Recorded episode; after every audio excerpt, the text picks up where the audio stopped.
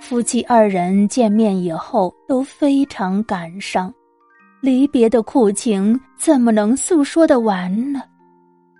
可是没过多久，那魔王皮鸭就闻到了生人的味道，他命令小妖们四处搜寻，竟然把赵树屯给抓走了。那么，露娜和她的六个姐姐都万分焦急，不顾一切的跪倒在父亲的脚下。恳求他饶恕赵树屯，成全了他们。赵树屯一点儿也不怕，他理直气壮的要求魔王允许他带着自己的妻子返回家乡。魔王皮鸭自知理屈，说不过赵树屯，又碍着几个女儿的面，勉强假意答应道：“你既是有心做我的女婿。”那就先替我做几件事情，做好了我就让你跟纳姆露娜回去；如果做不好，你就别想再活着。赵树屯明明知道魔王的阴谋诡计，但是为了公主纳姆露娜，他还是答应了。皮亚狞笑着，指着一块巨大坚硬的磐石。命令赵树屯用锤子把它敲碎。赵树屯用尽了平生的力气，高举铁锤，一锤又一锤的敲打着，只看见火星飞溅，却未见那磐石有丝毫裂痕。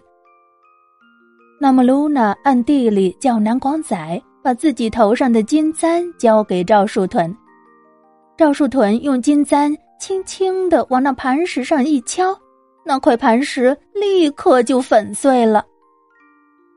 魔王皮鸭见没有难倒赵树屯，又让小妖取过两只一模一样的饭盒，让赵树屯识别哪一盒装着米，哪一盒装着谷子。赵树屯看了看两个饭盒，两个饭盒一样大，一模一样。拿在手里也是一样的轻重，要认出哪一个装谷子，哪一个装米，实在是有点为难。那么露娜看着，生怕丈夫猜错了，就让南光仔暗中告诉他：摇的响的是米，摇不响的是谷子。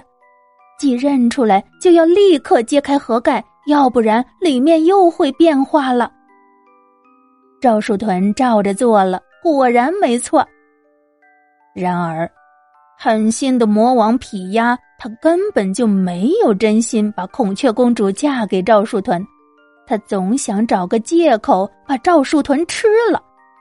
于是，他又想出来一个鬼主意，让七位孔雀公主躲在一间黑屋子里，每个人由墙洞里伸出一个手指尖来。让赵树屯去认哪一个是纳姆露娜的手指，认准了就让他把纳姆露娜带走。如果认错了，那就要一口把它吃掉。赵树屯站在漆黑的墙壁外面，什么也看不清楚，别说从七个手指尖里认出自己妻子的手指头了，就连七个手指尖他都看不到。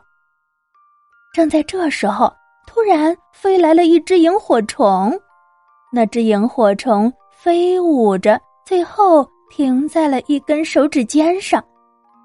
赵树屯明白这一定是妻子的指引，便走过去捏住了那根手指。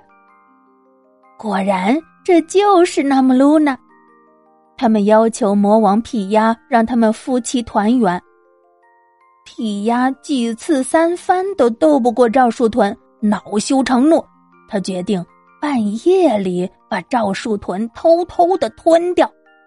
于是他假惺惺的对赵树屯说：“今天呢有点晚了，明天一早我就送你们俩走，你们还是在这里再住一晚吧。”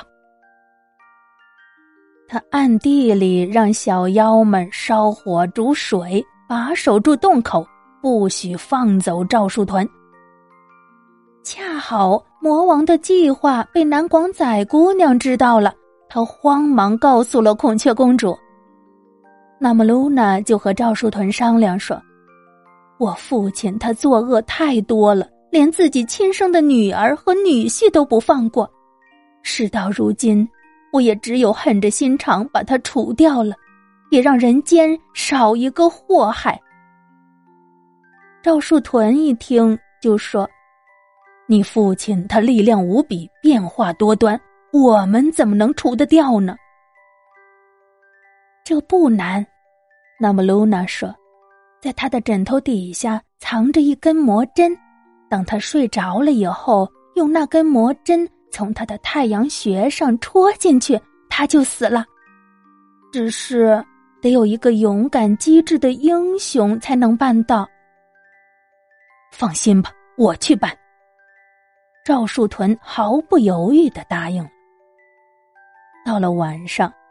皮鸭和守房门的小妖怪都睡着了，赵树屯轻手轻脚的走进房子，在皮鸭的枕头底下果然发现了那根魔针，可是那魔王皮鸭的头死死的压住枕头，怎么抽也抽不动。赵树屯有点着急了，后来他急中生智，在自己的头上拔了一根头发。向着皮鸭侧边朝上的那只耳朵轻轻一搔，皮鸭被搔得痒痒了，就轻轻的翻了个身，魔针就被抽出来了。赵树屯咬紧牙关，用力在皮鸭的太阳穴上一扎，皮鸭凄厉的狂吼了一声，就死掉了。死了以后，它变成了一块顽石。原来这是一个石头怪。众小妖见魔王已经死了，纷纷逃窜。那么露娜依依不舍的告别了自己的六位姐姐，背着赵树屯飞在空中，有彩云相伴，回到了赵树屯的家乡。从此，他们俩一辈子都在一起幸福的生活着。而公主跳的那种象征着和平与幸福的孔雀舞，也在傣族民间广为流传，深深地感染着人们善良的心灵。